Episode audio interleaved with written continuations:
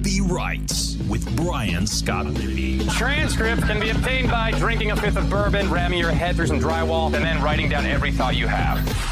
What is up on a Thursday? I am Brian Scott Rippey. Thanks for tuning in to another edition of the Rippy Writes podcast. We've got Weldon Rotenberg on as football season is back, kind of. Ole Miss began fall camp on Wednesday. We covered a plethora of different storylines, Lane Kiffin's opening press conference, some big picture thoughts regarding this team, roster construction, and a whole lot more. And of course, the fastest growing segment on American soil at the end, Soccer Corner. So buckle up. Think you'll enjoy it. Before we get to that, though, I wanted to remind you this podcast is brought to you by C Spire. It's time to upgrade your home internet to the best service in the market with C Spire Home Fiber. The past few years have proven how important it is to have reliable internet connection for you and your family. That's why C Spire Home Internet provides the most reliable internet service with 99% uptime. C Spire also prides themselves on having the best customer service in the market. Their customer service is award winning local service based out of the Southeast with industry low call wait time. C Spire provides one gigabit and 300 megabit internet packages to homes across Mississippi, Birmingham, and southern Alabama region. C Spire is also proud to announce the release of their brand new two gigabit and eight gigabit home internet plans. That's a lot of bits. Save yourself the hassle by not waiting for your internet connection to drop with the other guys. Call or go online to cspire.com today and use promo code RIPPY and check out for one month of free service. So, my listeners, if you sign up for C Spire Home Internet, I have it at my place. It's terrific. I couldn't be doing this podcast without it. Can't be having internet going in and out. If you sign up today, for C Spire home internet and use the promo code RIPPY, you get one month of free service. Take advantage of that today. C Spire, customer inspired. Podcast is also brought to you by rentthesip.oxford.com. Are you planning up to come to Oxford soon? Maybe if you've been slacking on reserving a place, Rent the Sip Oxford has you covered. Their Turnberry unit sleeps eight comfortably. It has amenities such as tennis courts, a pool, a spa. It is gated. It is less than a mile from the Ole Miss campus right there on Old Taylor Road. Straight shot to Swayze Field, almost a straight shot to Vaught Hemingway Stadium, and of course, almost a straight shot to the Grove as well. Go to rentthesipoxford.com to check availabilities. They have openings still for Vandy, ULM, and Mercer football weekends. This is a terrific place in a prime location, particularly on big weekends. It can be hard to find a place, or maybe you're just passing through and don't want to screw with the hotel on a random weekday. You need to check them out. RentTheSipOxford.com. It is one of the best places to stay in town. Book your stay today. Go online, RentTheSipOxford.com and check availabilities. If you use the promo code Rippy Writes, that's R I P P E E Writes, R I T E S. I don't know why I had to spell that part for you. You get a hundred bucks off any two night stay minimum. Check them out. RentTheSipOxford.com. Great people. Bracken Ray, friend of the pod, would not steer you the wrong way. Check them out today. RentTheSipOxford.com. All right, here is Weldon Rotenberg on the start of preseason camp.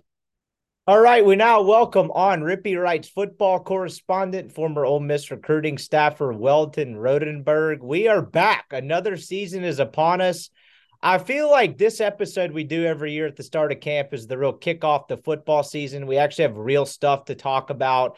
It's kind of a slow build until you kind of hit the sprint starting in September. I'm looking forward to another year. Did you share the same excitement I had as watching and keeping up with everything today as we record this on a Wednesday night?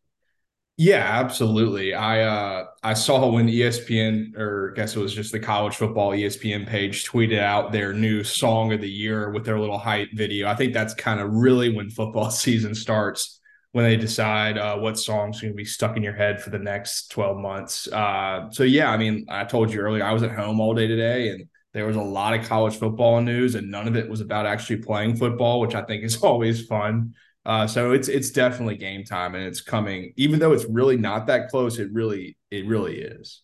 Yeah, it is. I mean, we're four weeks away, but for really just seeing college football on your television, you're about three weeks because remember this week zero concept started a couple years ago and it was like, all right, you got one or two games. I think maybe one of them was like played in a foreign country. I can't remember exactly what the first week zero looked like. Yeah. But you still like now, three years later, you kind of have like a half halfway full slate. It's not necessarily games you'd want to watch, but there's like six, seven on a week zero Saturday, which is great. It's a great like palate cleanser before you dive into the season. But as they keep like extending this stuff back, I remember in like high school football, great the glory days of the MIS. They kept starting the season earlier, and I was like, is college going to say say the same thing like us doing this podcast in 2030? Or we're to be like, all right, it's week negative two. It's August 7th, and we got games this weekend. I, I'm not complaining about it at all, but it's just crazy like how much that week zero thing has grown from just like two random games to like, hey, there's like 15 teams starting their season a week early. Oh, I mean, if you don't think I was up at 10 o'clock last year uh, betting on Vanderbilt over Hawaii, you're oh, yeah. mistaken because I was. Uh, I'm fine with week zero. I think we always get really excited for it, and then it comes, and we're like, actually, kind of fuck this. I want the real it kind of sucks. Part. This is actually like not fun at all. Uh, but that combined with combined with the uh, preseason in the NFL, like those kind of weeks leading up to the real thing is always really exciting. And of course, for like the really hardcore fans, this week, starting with camp, is like kind of really where it all starts.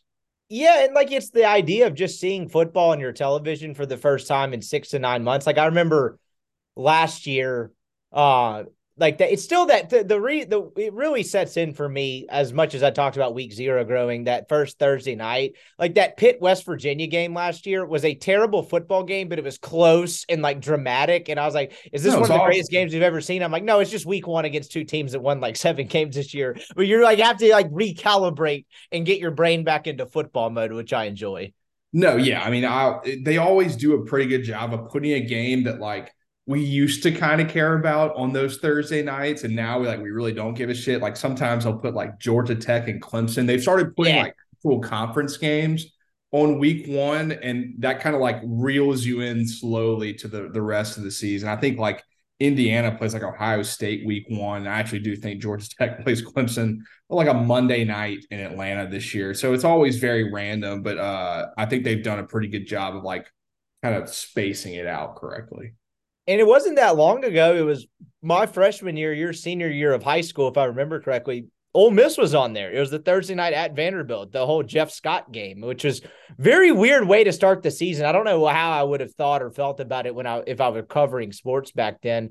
But like Ole Miss has been involved in that in the not so recent future. And it's just, I don't know. I thought that was a very weird start to the season. That was like peak James Franklin. It was actually a pretty damn good road win for Ole Miss. I actually was uh so at that point in time, I didn't really know where I was going to college. My dad and I actually sat on the couch and watched that entire game because, like you said, what else are we going to do? It's Thursday night football. That game was awesome. I was, I remember being like, wow, like this is actually an incredible football game. That was like what Jordan Matthews and uh, Jeff Scott. Like this really, really talented two, two really pretty good teams there. Uh, Vanderbilt, unfortunately, not anymore. Uh, but I like vividly remember the that was a kick return, punt return that Jeff Scott brought back after like Vanderbilt went and scored, or maybe it was just a really long run. It was um, a sweep. They started forward. that drive. They were like down three, and it was like first or second play of the drive. And it's like, all right, he got 12 or 13. Like, can they kick a field goal to go to overtime? And all of a sudden he made one move, and it was like, oh, actually, he's he's about to score. This is about to be yeah. a 78 yard run. that was a crazy game, but that was also like peak Ole Miss, where like you know Vanderbilt to start the year, like it's pretty tough scheduling. yeah, it's uh, it's it was like uncharacteristically tough because it's like, damn, that actually that Vanderbilt was a good team, and I remember the year before. Oh, Hugh Freeze's first year, which is still one of the best coaching jobs I've ever seen. The way they won seven games plus, including the bowl with that team, they were up like twenty four to six or something on Vanderbilt at home, which was the theme of the second half of that year, It actually blew the game. It was Jordan Rodgers or whatever it was and like didn't capitalize on that. And that was kind of one of the games I thought about the year before that was like this team could have actually won nine games in Hugh Freeze's first year if a couple bounces had gone the right way. Jesus, that's that's that's tough. Losing to Vanderbilt is tough. I don't care who you are. yeah, it's it's you're really behind the eight ball, particularly if that's your permanent opponent like Ole Miss is. So Ole Miss started camp as we record this on a Wednesday night. They had their media day, their local version of media day today um, after their first practice. I think they practiced at 9 a.m. Kiffin spoke to the media at like 2 p.m. Um, we obviously will hit some presser notes, and I guess that's kind of where, where we'll start. Um, nothing really totally outside the box out of this presser. I wrote a newsletter last week about Lane Kiffin offering big picture thoughts and kind of the bad faith criticism that was associated with it from some, uh, I would say, national talking heads.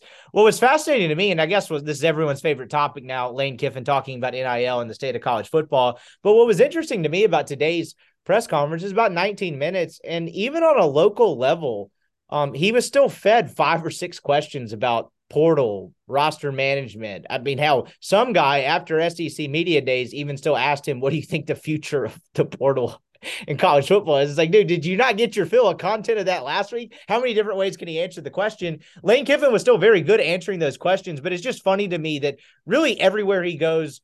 National scene, local scene, he continues to get questions like that all the time. And I know we talked about that post SEC media days, but I just found that fascinating. I do think that there's sort of like a, a need for confirmation on your own opinions. And Lane provides that for a lot of people in college football, where people are like, I really don't like this. Will you, as a college football coach, agree with me and answer my question exactly kind of how I want you to, so that it will be kind of a, a confirmation bias on, on our end? Um, and like I said, th- there's parts of Lane's answers to those questions that I completely agree with. There's parts that I don't love. Uh, I do think he did like a more nuanced job today uh, answering some of those to the local group, which I think is kind of unlike him. Usually, it's the kind of either the same answer or like even less um, newsworthy. Uh, but he he was fine today. I, I, don't think it was you know overly excited, overly down. You know, it was just a typical day. I do think the one thing, I mean, we'll talk about it later, that he did say during the press conference about like them doing their own kind of roster calculations and that they only have three juniors or seniors that uh, signed with Ole Miss from high school on this current roster is insane. Probably not true, but the fact that like it's even close to that number uh, is absolutely insane. I had that note written down too that we'll get to in a second, but that was another that was one of the moments in the press conference where I was like, "Whoa, that's fascinating! Like, is that actually true?" And it made you think of it. But yeah, it's like the Kiffin thing, and this kind of is on the heels of the newsletter I wrote about last week. But like I categorized him at, I would say him at his best when he's talking about subjects like that because it seems to interest him more. I mean, my God, you ask the guy about a depth chart or an injury or what's this guy, how's he coming along? He could not appear less interested in answering the question, which is totally his own prerogative. I get it. I mean, I've I've I've lived that life for three years, being on the other end, asking coaches questions like that. He fakes it less than others, which I almost appreciate more. But what was interesting about today is what you mentioned it being more nuanced.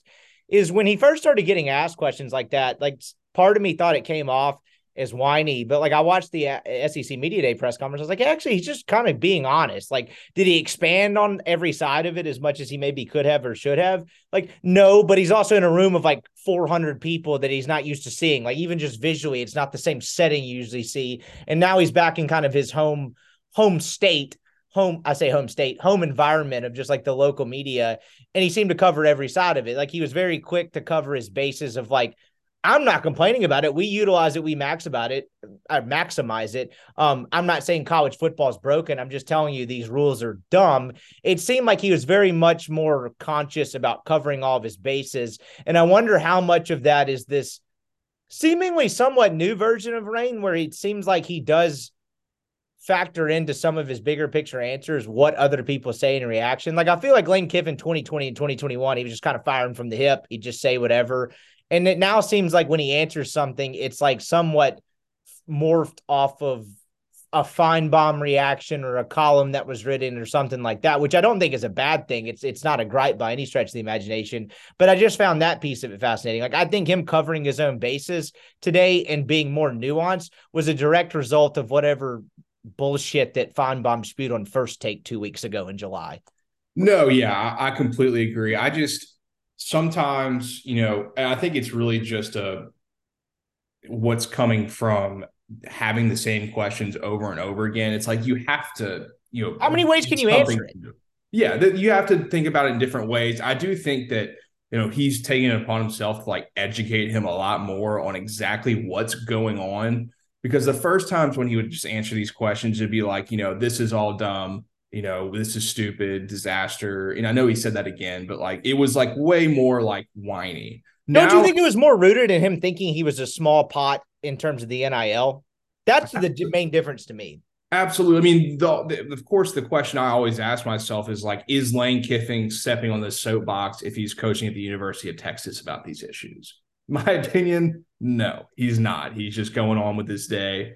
Uh, but I do think that him kind of having to face all, face these issues at Ole Miss, a place where like you know there's not Texas A&M money or USC or Miami. They're you know they're not poor, but it's not you, you can't just require every resource you need to make everything happen. You have to do a little bit more.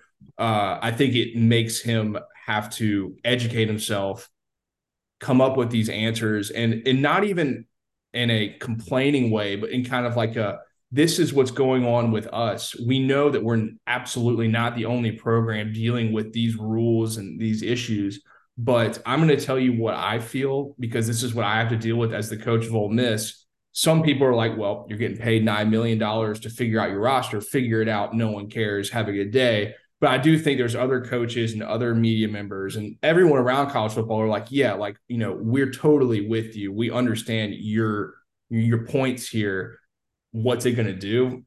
I don't think anybody really knows at this point, but it, it's it's becoming a much more uh, educated, nuanced, and uh, kind of a singular frustration when it comes to NIL in the portal. I totally agree. I think your gauge of would he say answer the same way if he were at Texas is an interesting one because like today my answer would lean closer to yes, where he's like, yeah, we maximize it, but this these rules are nonsense. Like that would be closer to yes than he were at Texas than some of his answers in the past. But like it, what's fascinating to me among many layers of it too is now it's become more portal focused instead of him doing. I mean, he used to say the highest bidders and we got outbid for DJ Durkin or we, you know, NIL funds and uh you know salary caps and stuff like that. His gripes seem to be more shifted toward now the actual problems of him being like, what other sport do you can any player just elect free agency two three times a year whenever the hell he wants to? Like that seems to me to be the difference. It's like the actual issue. It's not. I mean, yes, dudes getting paid and that not being regulated. Okay, yeah, that's a problem, but it's always been the case. But this whole dudes can leave whenever, pretty much three four times a year. That not being the case in any sport in history like that seems to me him getting more at the root of the problem. Yeah, and I think that's really the problem that he should hit at much more than NIL. I mean, because when he was talking at media days, he was like, "Well, if you want to see who has the most money, just look at recruiting rankings."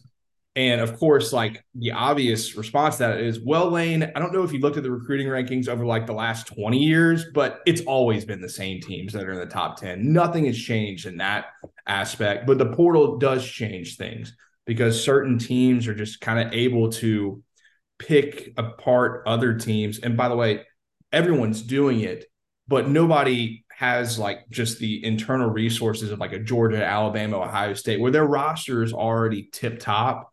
And the ability to just kind of add on to, you know, really any player with a certain sum of money at any point in time during the year is really dumb. Um, but I, I kind of get a little annoyed with all of it because all these coaches, I mean, Lane is not absolutely not the only one complaining about this. He's just Lane Kiffin, so he gets the big headlines.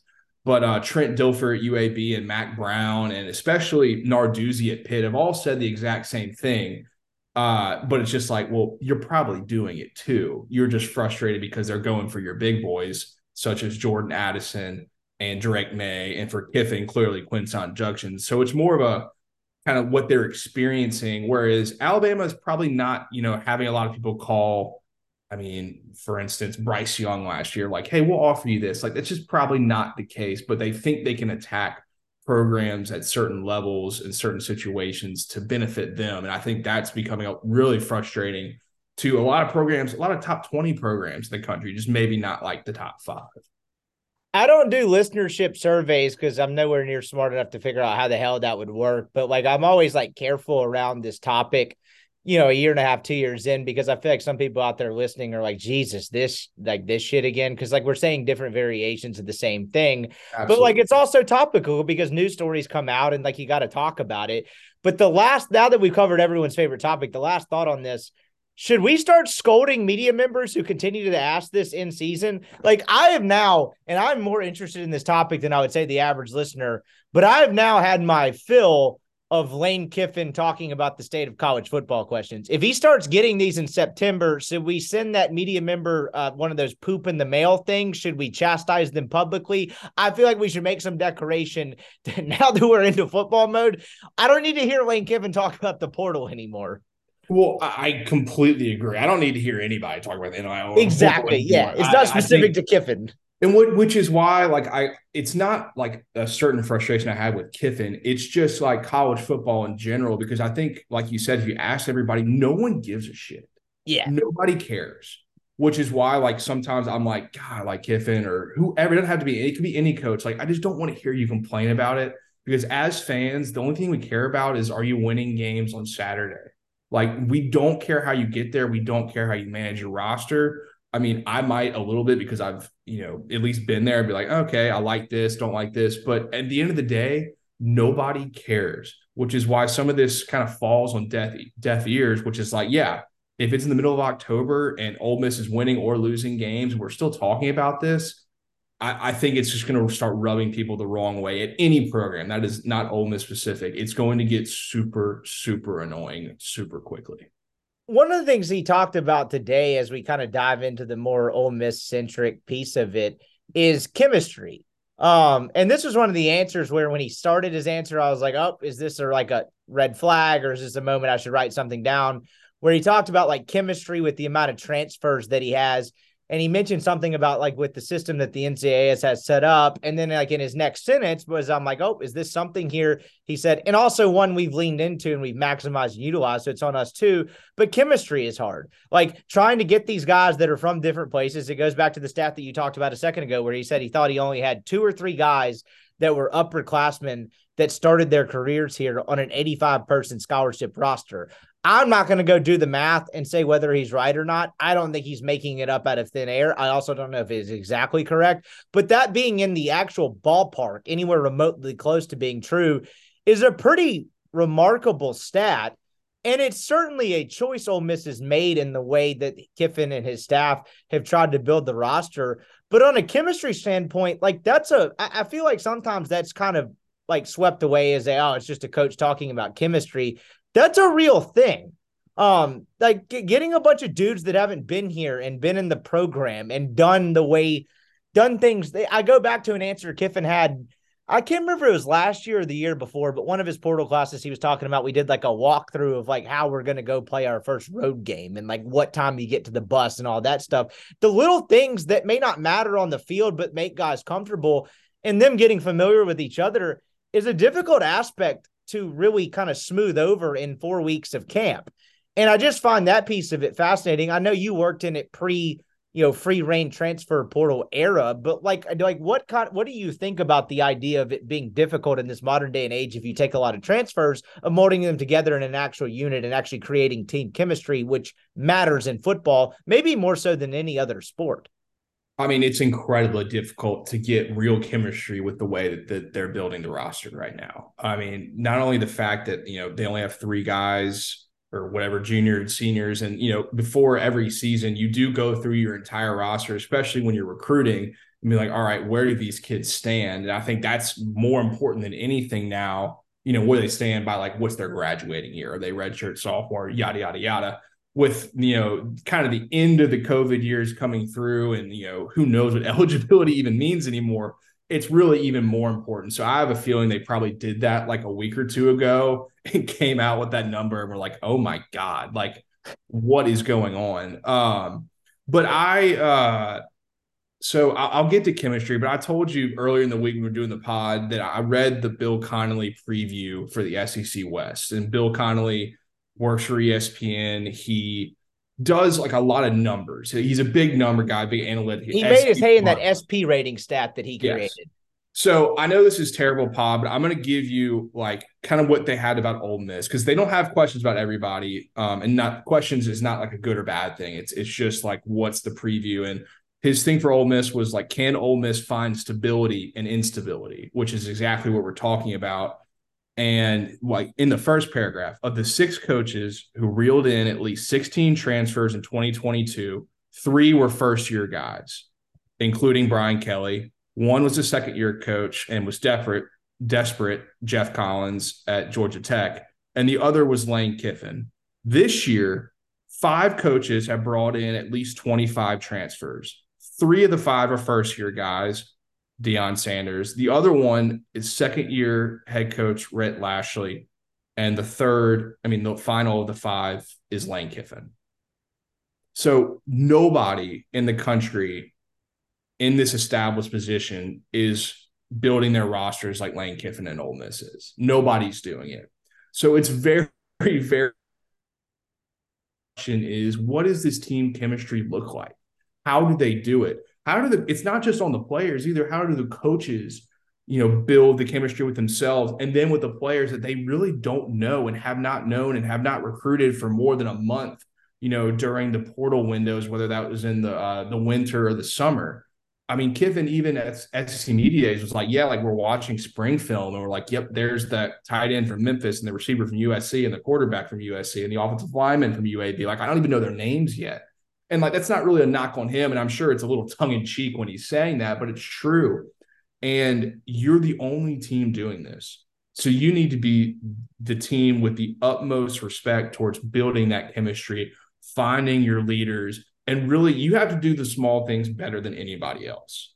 And Kiffin, you know, when it comes to coaching and actual practice implement, implementation of scheme uh, on both sides of the ball and that stuff, he he's as good as it gets. But he's got a lot of work to do with this team, as he admitted last year. Like towards the end, he think they got away from themselves a little bit when things started getting tough. That this year, with this schedule, he's going to have to do some serious work along with the players and the rest of the coaches and figuring out how to build this team into one and like have some sort of a culture that can go year to year. Yeah, you outlined that perfectly because as you started that answer, I was sitting here looking up, trying to figure out an exact transfer count that Ole Miss had, and it's exactly 25. And as the way you laid it out is every year they've kind of been doing this, the statistics of who's taken the most transfers has been first year head coaches trying to flip a roster and do the best they can, and Lane Kiffin. And so it's very clear that he's doing something repetitively as a concerted practice is now an established SEC head coach building a program three, four years in that no one else is doing. And that's what makes this experiment so fascinating. And that's probably why we spend so much time talking about roster management and big picture thoughts in terms of just accumulating talent and how you make it all work is because we're watching an experiment in real time, right? This is a new thing. Lane Kiffin leaned into it, Billy Beane Moneyball style. And we're now in the midst of whether this is going to work or not. And I don't have the answer as to whether it's going to work or not. I think anybody who's making some strong declaration one way or another is probably full of it. I have thoughts and hunches about um, like certain aspects of it and where I generally think it might go. But it's too early to tell definitively whether this is a good idea, whether this is a bad idea, whether this is actually a concerted effort or it's over it's compensating for being disorganized when it comes to high school recruiting. I don't know the answers to any of this, but it's just wild to look at the numbers because you mentioned 25 transfers. Would they sign? I'm too lazy to look it up. Let's just say 13. At least, at least 25. So I, I guess if Ole Miss is officially 25, some people have more. High school kids, though, what was their class? Like 15, 16 ish? Something like that. Yeah, I think they already have more than that committed this year. You got 85 scholarship players. Let's just say it's 16 for the lack of me changing internet tabs. That's 41 of your 85 scholarship players that are different from last year. That is a remarkable amount of turnover. Not impossible to overcome, but as we talk about any answers about chemistry, that should not that should not go by the wayside as some story that's seen as insignificant because I would argue it's in the top tier of significance, just sheerly of you got a locker room with half the dudes that have been there for at least one year. We don't really know how long, and almost half the dudes that have not, which is fascinating to me. Yeah, I mean, no look, preseason, have, by the way. No, no oh, tune-ups. Yeah. No, I mean, look, I have my opinion on this, and I'll, I'll, give you. I do not think this is the correct way to build a roster in college football. I, I do not. Now, who the fuck am I? Who cares what I think? Right? You know, I, I totally get it when people are listening to this. I, I don't agree, but I do think this is the year we will figure out is this sustainable or not? Is it sustainable or not? Because this this is like the culmination. You know, it's hard to give anybody any sort of you know criticism on how they handled 2020 and 2021 and that's been said by multiple people throughout the media and throughout anything you read because just in-person evaluations of players was basically null. So it's like I seen these guys play college football. I'll go get them. So that's fine. Uh, but it's continued. It's continued past that into this where we, like he said, they have three players on the roster currently that are upperclassmen that signed with Ole Miss out of high school. That is a mind blowing number. It is almost impossible to make that be the case. Um, but I even think if you just see the way that they're doing recruiting right now with the amount of kids they've taken and like the kind of kids they've taken, I, I think even they have come to a realization. I don't know this. I still have like some people I know in the building. I don't talk to them anymore, you know, especially not about this kind of stuff. That they that have seen that they can't do this every year. They can't have these depth issues every year. They can't have the turnover every year. They have to course correct to a level that basically every other really successful college football coach has said is this is the way we do it, right? I mean, Brian Kelly has come out and said, yeah, we are going to use the transfer portal to patch need, but we're going to build our roster through high school. Nick Saban has said literally verbatim the exact same thing at SEC Media Days. Kirby Smart has said, like, we don't even take portal guys. You know, they took a few this year, uh, but they're basically doing the exact same thing. Ohio State and Michigan the exact same thing where we are going to build this through high school and we are going to patchwork the rest of the roster with the portal.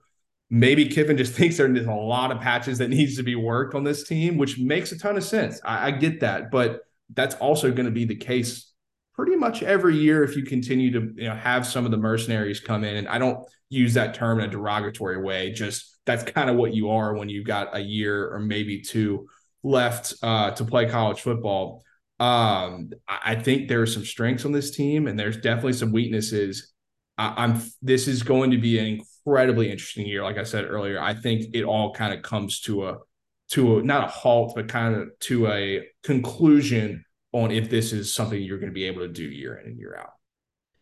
We'll get back to Weldon Rotenberg in just a second, but I want to take a quick break to remind you the podcast is brought to you by Skybox Sports Picks. Who is Skybox Sports Picks? Well, glad you asked. They're the world's best gambling handicapping website, the inventors of the Skybox Matrix interval, an advanced modeling mechanism that has helped propel Skybox to the top of the sports handicapping industry. We got the Hall of Fame game up on a Thursday night. Football season is just around the corner. Go ahead and sign up for Skybox's NFL and college football picks package. They're the only way to profit in the long run. They're the professionals. You sign up, you can try it for a day, a week, a month. You can go all sports. You can go sports specific, whether it's NFL or college, whatever the case may be. I would just be an all year, all around access pass member. You'll save yourself money and boom, they'll send you picks on a color coded spreadsheet based off of unit. And you are more equipped to profit than you were before signing up for Skybox. You're never going to make money this college football season. Just accept it now by going off your own leans and without having a system. These guys that are professionals, it is all based off of math.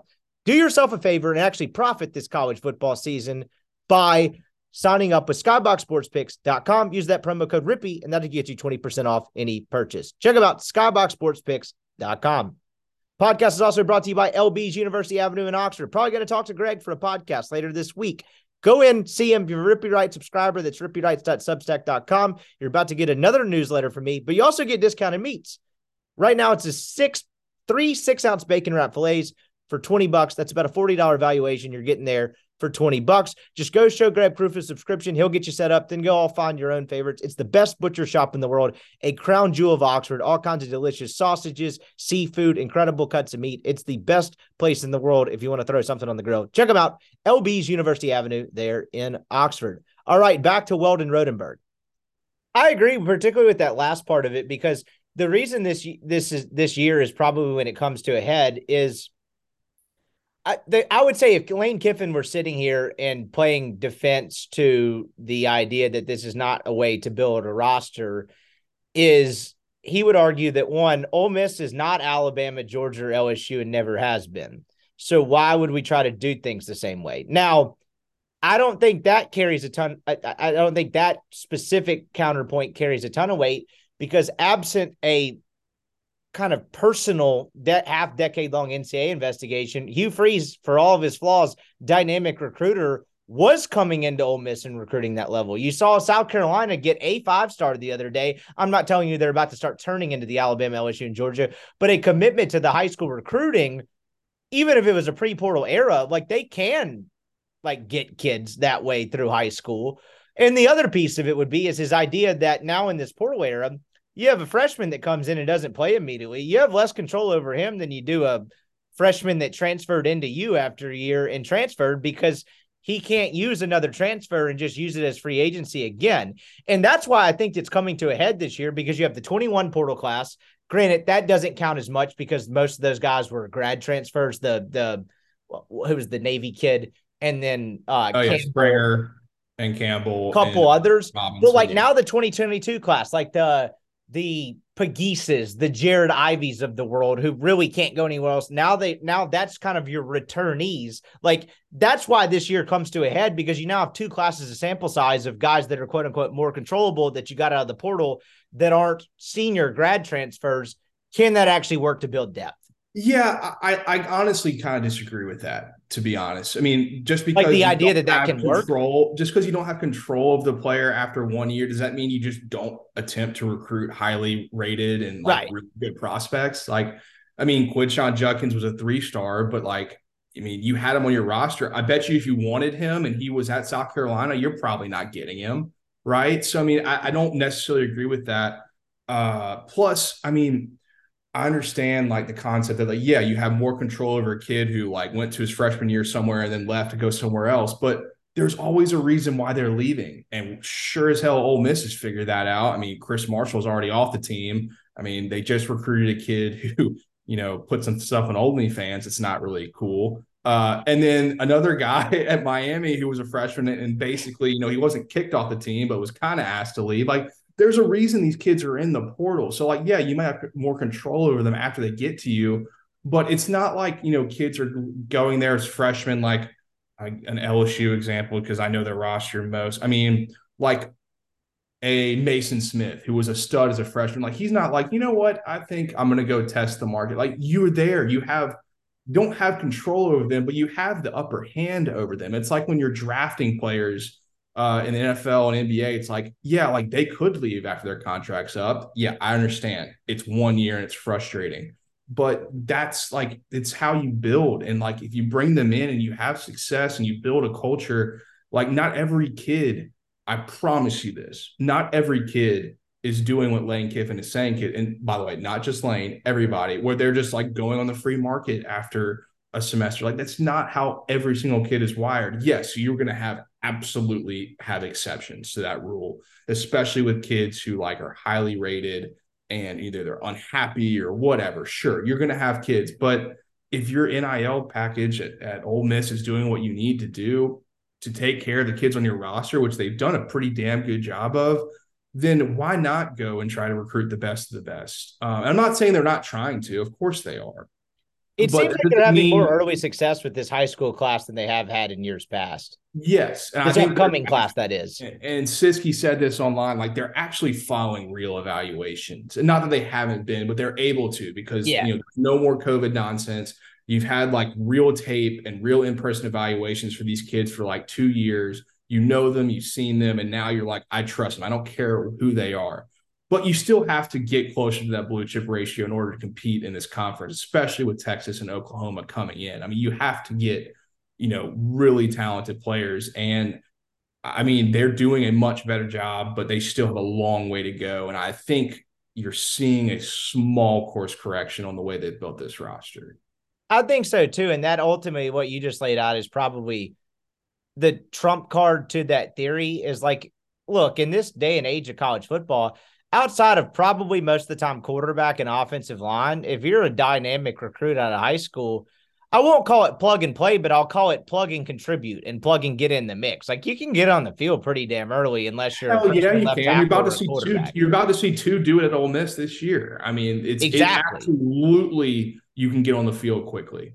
Yeah, exactly. And so if they're leaving their previous school, it's probably for a reason. And honestly, I know they keep talking about like character and mentality of kids, but like if a kid gets to one school one year, doesn't play immediately, is like, screw this, I'm going somewhere else. Like that also kind of says something about the kid. Not that they don't uh-huh. have the right to do that, not that they maybe don't think it's a good fit and go somewhere else. But like if that's really what's rooting their decision, that also kind of tells you about the the person you're recruiting and personalities matter, you know, not as much as talent, but you know, supplement. That's a nice supplement to have.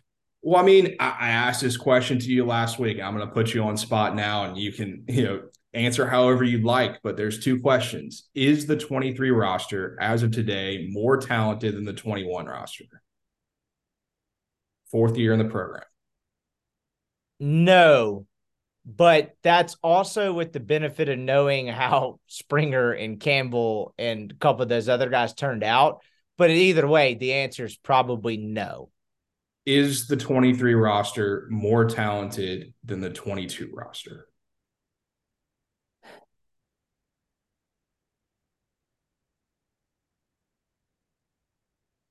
Oh, that's a tough one because they're like super talented at quarterback, but only one guy's going to play.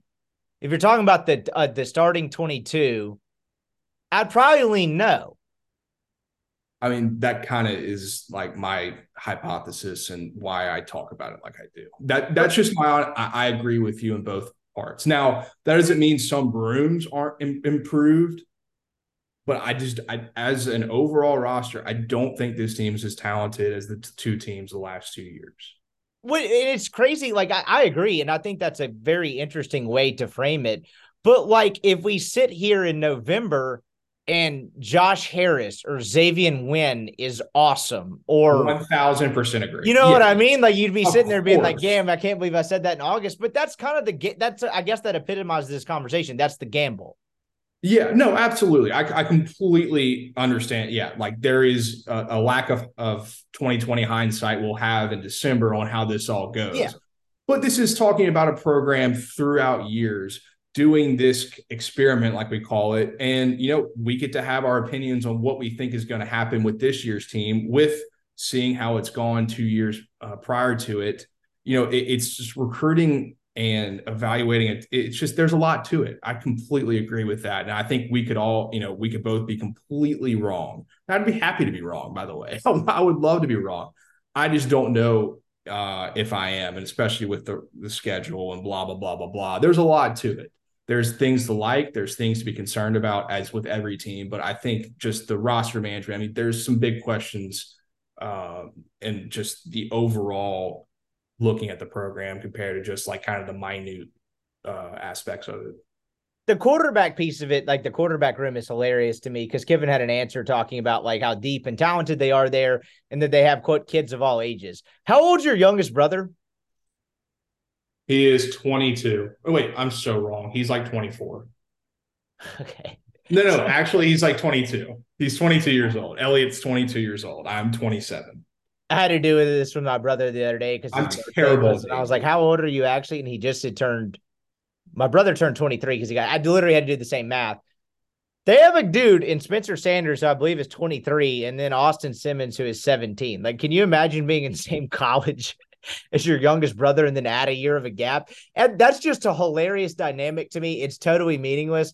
But having four quarterbacks in the room one of them being 23 years old. I think I don't want to spew something that I'm not uh, totally certain on. I think Spencer Sanders is married, and then having Austin Simmons be 17 years old. Yeah. It's just a hilarious. he can't buy tobacco in Mississippi, and the other kid's married and graduated. yeah, he. That's a great way to put it. Like if he wants to get, you know, throw in a fat lipper, unless he wants to risk it with a fake ID, he's probably got to call on Spencer Sanders, his uncle, to be like, "Hey, can you go get me some snuff?"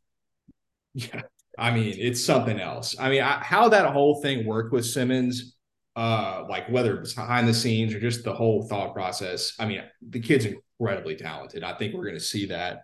Uh, but it is crazy that he is on uh, a, co- a, collegiate football field in the fall and he's 17 years old. Should be a sophomore or junior in high school as talented as he is, a little birdie that mentioned to me, nothing's anywhere close to official, that this was been this was beneficial from a football standpoint to get another kid, get him in the room, get him here early, not deal with the recruiting aspect. But he also th- apparently throws 90 something miles an hour with his left hand, and this also protects him from the MLB draft. Yeah, no, it's cra- I, I heard he's like a legit baseball player. Like he will like maybe not be in like in a rotation or even like get innings this year, but like he's a dude, like an absolutely a player, and he's so young. I mean, it's crazy it's it's if he somehow gets I don't know what again I never rule anything out when it comes to the seasons but if somehow he's taking meaningful snaps for Ole Miss this year I'm just like whatever I'm in. This could be horrible. This could be awesome but you know this kid can't vote but by God he's playing at Alabama.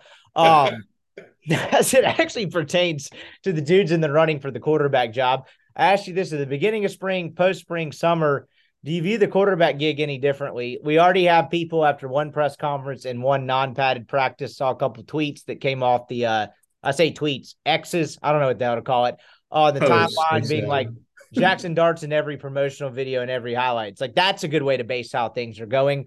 Do you have any different opinion on the quarterback competition? I now view it as I did probably post spring as this is Jackson Dart's gig to lose.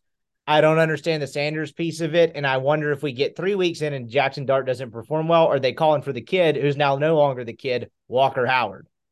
Yeah, well, I mean, I gave my hot take last time we were on here saying that Walker Howard's going to be starting a football game for Ole Miss this year. I don't know when it's going to be or where it's going to be, but I, I, that's my take. I will predict that will be the case. I'm kind of with you though. Uh, I do think Jackson Dart is like in a pretty solid lead for QB one. Um, I put no stock into promotional videos and photos and anything coming from like Ole Miss media because I don't know if you remember this, but there was a funny story that came out of media days uh, that the year Johnny Manziel won the starting quarterback job, Texas A&M brought a different quarterback to media days. oh yeah, Johnny Manziel exactly. won the job in fall in fall camp as a freshman, so it means nothing. Like th- there will be a real battle here in the fall between definitely two and maybe even three quarterbacks. Uh, I think Jackson's in the lead. I think a healthy Spencer Sanders you know, he came here for a reason. I would assume it'd be to attempt to start. I mean, he's going to put up a fight. And then Walker, uh, I mean, he's going to get reps. It just depend on if he can show enough to be like, okay, this is like our second, this is our guy in case Jackson goes down.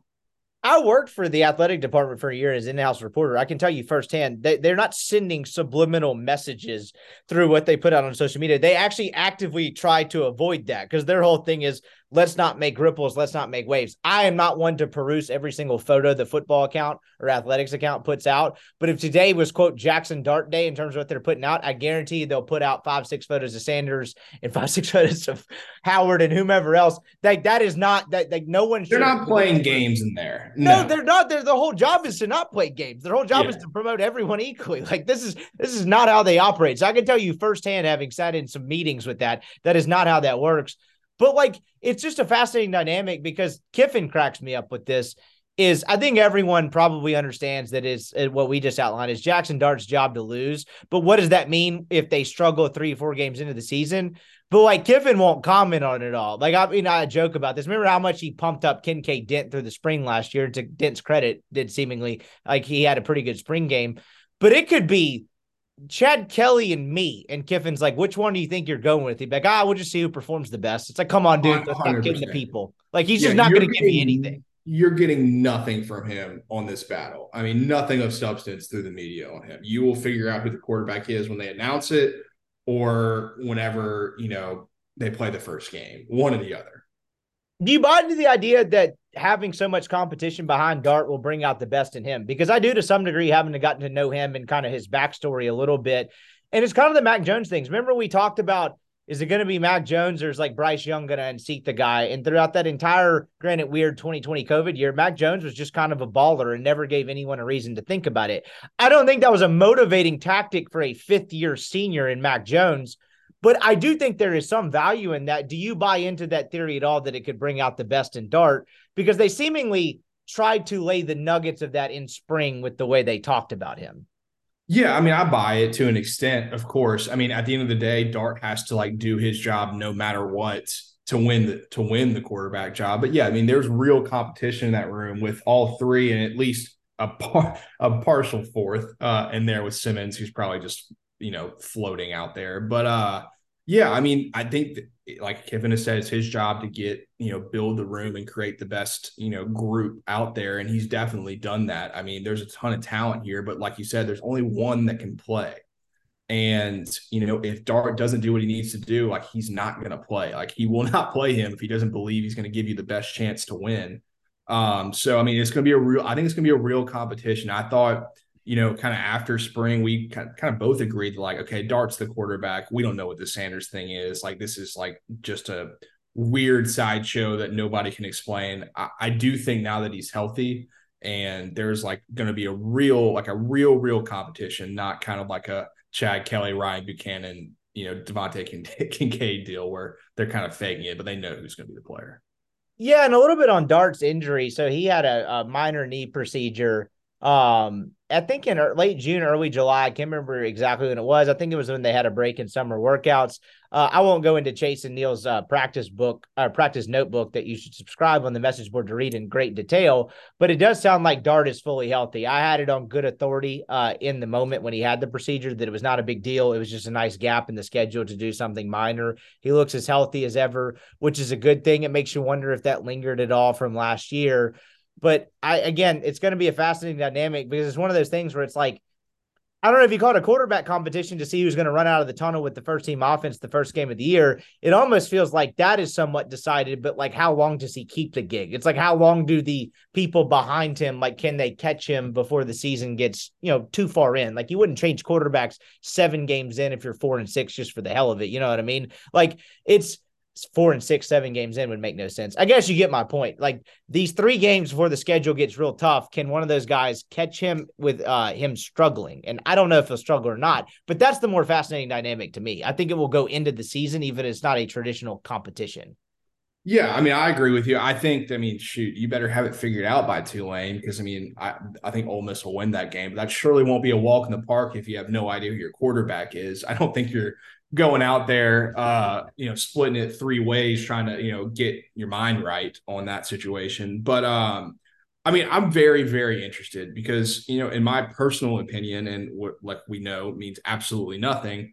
Uh, if this thing is like really, really close for whatever reason, like I would go with Howard that will not happen because I mean it's been pretty laid out that like it's going to be Darter Sanders. They want the experience, they the older guys, and Howard's the the quarterback of the future. But I mean, if it's so close, like don't you want to know what you have there? Because I mean, I know we think that Dart has like really, really improved. Um, and I really hope that's the case. I think he has a ton of talent. But man, I was watching that spring game again a few days ago, and you can't take a whole lot from it but it was it was pretty rough. I mean, it really, really was. And you know, I, I will take everyone's you know applause of Dart throughout spring and the beginning of fall and everything he's done you know since the season. Like I will take it at face value because there's just there's no reason to just like build up a kid just to break him down. Like that's not the, way you you do that. But I, I mean, I think this is a real competition. I think Sanders has a shot. I mean they didn't bring Hen Howard just to like, you know, be there for like to build up Jackson Dart. I mean, he they brought him in to compete. Now it was probably for the two spot, but I, I would be really interested to see throughout this fall camp. It's a whole month on if he actually has a real chance. And I know we're probably talking about complete nonsense and stupid because Dart's the quarterback, but that for some reason I had like this inkling that that he might be in this actually.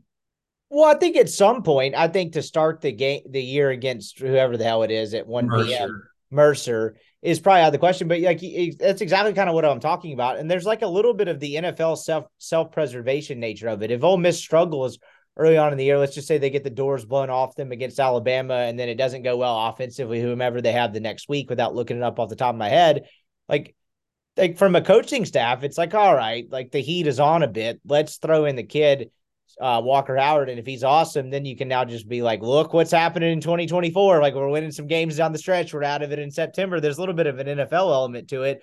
But the other piece of it too is what's crazy to me is like we talk about Dart as if he can, as if he is or should be a finished product. The guy started less than two seasons worth of college football. He's like 15, 16 career starts in. Like, and I know you weren't discounting his ability to improve, but I feel like in this kind of microwave transfer portal society in terms of news storylines. We talk about him like he's this old head that has a bunch of experience under his belt. He's less than two seasons, less than one and a half seasons in terms of college football starts in. Like he's still improving. Yeah, we've seen a lot of Jackson Dart. Absolutely. I mean, I mean, I know you're saying like we kind of, you know, don't know everything about him, but I mean, he's played he's played in a season and a half of, of college football. Is that what you're saying? Or you're saying? Yeah, yeah no, no, it is. But it's just crazy to me that we talk about him like he's 2014 Bo Wallace. After Bo Wallace started 2012, 2013, is it going to be good Bo, bad Bo? But like we have one real season of sample size of Jackson Dart at 19 years old. And an 18 year old Jackson Dart at an absolute dumpster fire of a year for USC, still in COVID restrictions to some degree, is my point. Like we, like it's like a weird sample size, but it's actually not as large as we think. Was my point. Yeah, I, I get that. I get that. I'm with you. Um, yeah, I mean, I think he absolutely can improve. And I think there needs to be a lot more improvement than just with him. I think the offensive line, the receivers are kind of a, a pretty big question mark. I'm sure we'll get to it. Um, running back, you're going to have a pretty awesome safety valve there, and then a pretty improved tight end room with with Prieskorn and Trigg. You know, we know what he can be. He hasn't actually shown it yet, but pretty confident that he can be a really good player if he puts it all together. Um, so I mean, I'm excited to see it. I think that's good. He's going to be the guy. I just think it's worth a conversation about, you know, what the other possibilities could be. Um, especially like if things don't go great uh, but yeah, I mean, like, like he he's played uh, one full season basically, which is yeah, it's not a lot, but it, it's also not nothing either. I mean, you can learn a lot um, from how he was last year. And look, I'm not dogging the kid by any means. He was far from the reason they struggled uh, in certain times last year. He flashed a lot. You know, he made some mistakes. What happens when you're young? I think that leash is going to be pretty short this year, though another piece of the the kind of dissecting what Ole Miss has to work with and doesn't have that's interesting to me is again, I don't want to go too specific into the uh, paid subscriber notebook, but Neil had a note today, and the general sense of it was is that Ole Miss has more big bodies that he noticed up front on the defensive line than he's noticed in past years. In full disclosure, as we recorded this on a Wednesday night, I started writing like a piece of a newsletter that I'll probably put out by the time this podcast airs about concerns or where I think Ole Miss is good or bad, and I talked about defensive line depth. I think it's probably really at the end spots because the way this transfer portal thing works is is like, damn, I knew they got this transfer when it happened, but I haven't like put him into my collective thoughts of like, oh, they actually have this guy, like the Stephon Wynn kid from Georgia Tech, another big body guy. Who knows whether he's going to be very good or not? Nebraska, but, like, but yeah, yeah. It, sorry, Nebraska, Xavier exactly. Harris, NC State the Stone kid from Georgia Tech. Like Neil's naming all these guys as big bodies on the defensive line. I'm like, damn, they actually did bring in some somewhat experienced, bigger bodies. Like I kind of need to alter what I wrote the night before when I was just thinking about it. Whereas they probably do lack some depth on the edge. But like if those guys somewhat pan out, they do have some some some girth, for the lack of a better phrase, on the interior defensive line. You just forget about it because it's not the whole like high school signing day thing. And I'm fascinated by that piece of it. Like if I'm looking at it now, wouldn't you say there are more depth issues at linebacker than anywhere on the defensive line? I would say linebacker and DB, they might have a lot of them um, at both positions, but I don't think that they're overly confident. And we've kind of seen that with the way they've gone after kids in the 24 class and just in the portal right. in general, um, that they're going to be at like the level they would like for them to be. Um, I think there's a lot. I mean, there's Kiffin said it. He said, I mean, there's a lot of work to be done on defense. Um, and yeah, I think that the defensive line, either playing a three four, I, I assume, uh, with Golding, so there's gonna be more on the field and like edge wise, like yeah, there's definitely some concerns at the four eye defensive end spots and the the outside linebacker spots. But I do think they have a pretty good uh, group of those interior guys like Pegues and Wynn and Xavier Harris and probably some younger kids who I can't even think of off the top of my head. So I would say like that's actually a spot. I don't know if they're going to be like elite level there, but they're going to have some guys to put in that they're pretty confident with.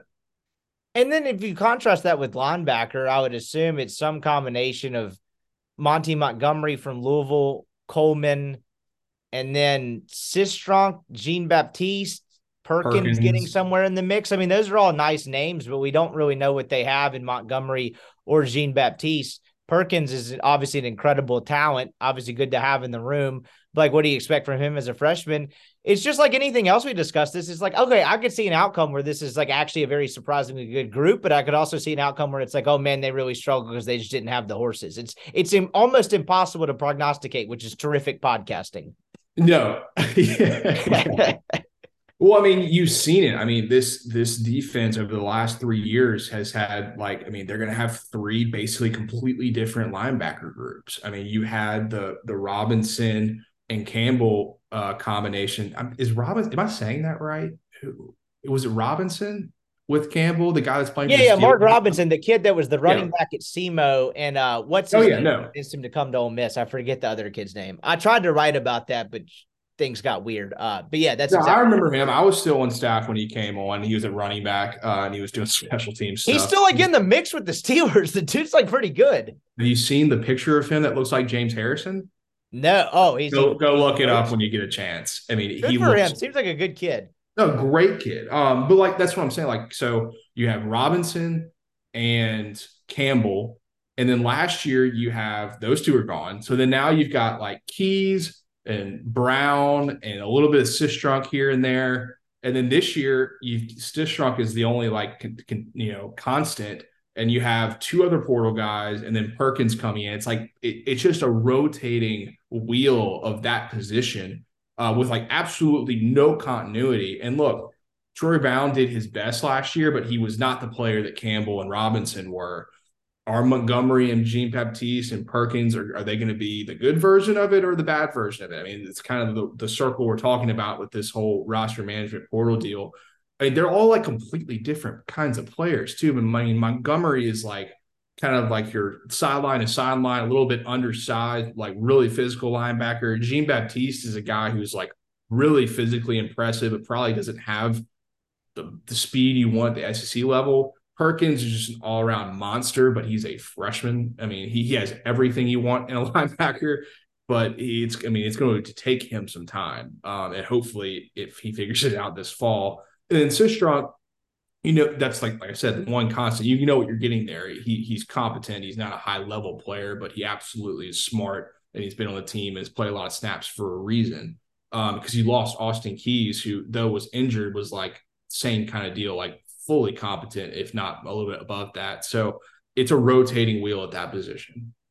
I'm going out on a little bit of a limb here, but the, when you mentioned Cistrunk, it made me think of a little bit of a theory. One of the lessons I learned as a young reporter, I think honestly, part of it may have been talking to you, whether it was pre podcast or once we started doing it, was I remember in 2018 or 19, they Momo Sanogo played a ton and he was super productive because they didn't have any other options. And I remember writing when he was a younger player, like, hey, they got a budding star in this guy.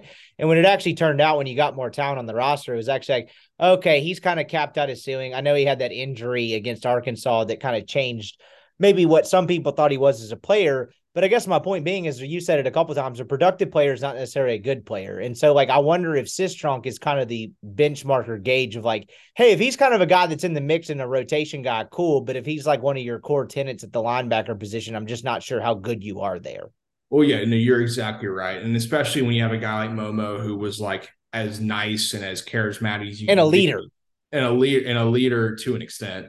Uh that like you know people rally around that, especially fans. But it doesn't necessarily mean he's like a good football player, right? Um, and so building upon that and trying to get guys in. I think there's even like you know Tyler Davis is another young freshman who has some size and some ability. Uh, it's going to be that's a very interesting position because there's a lot of unknowns, not necessarily all in the negative either.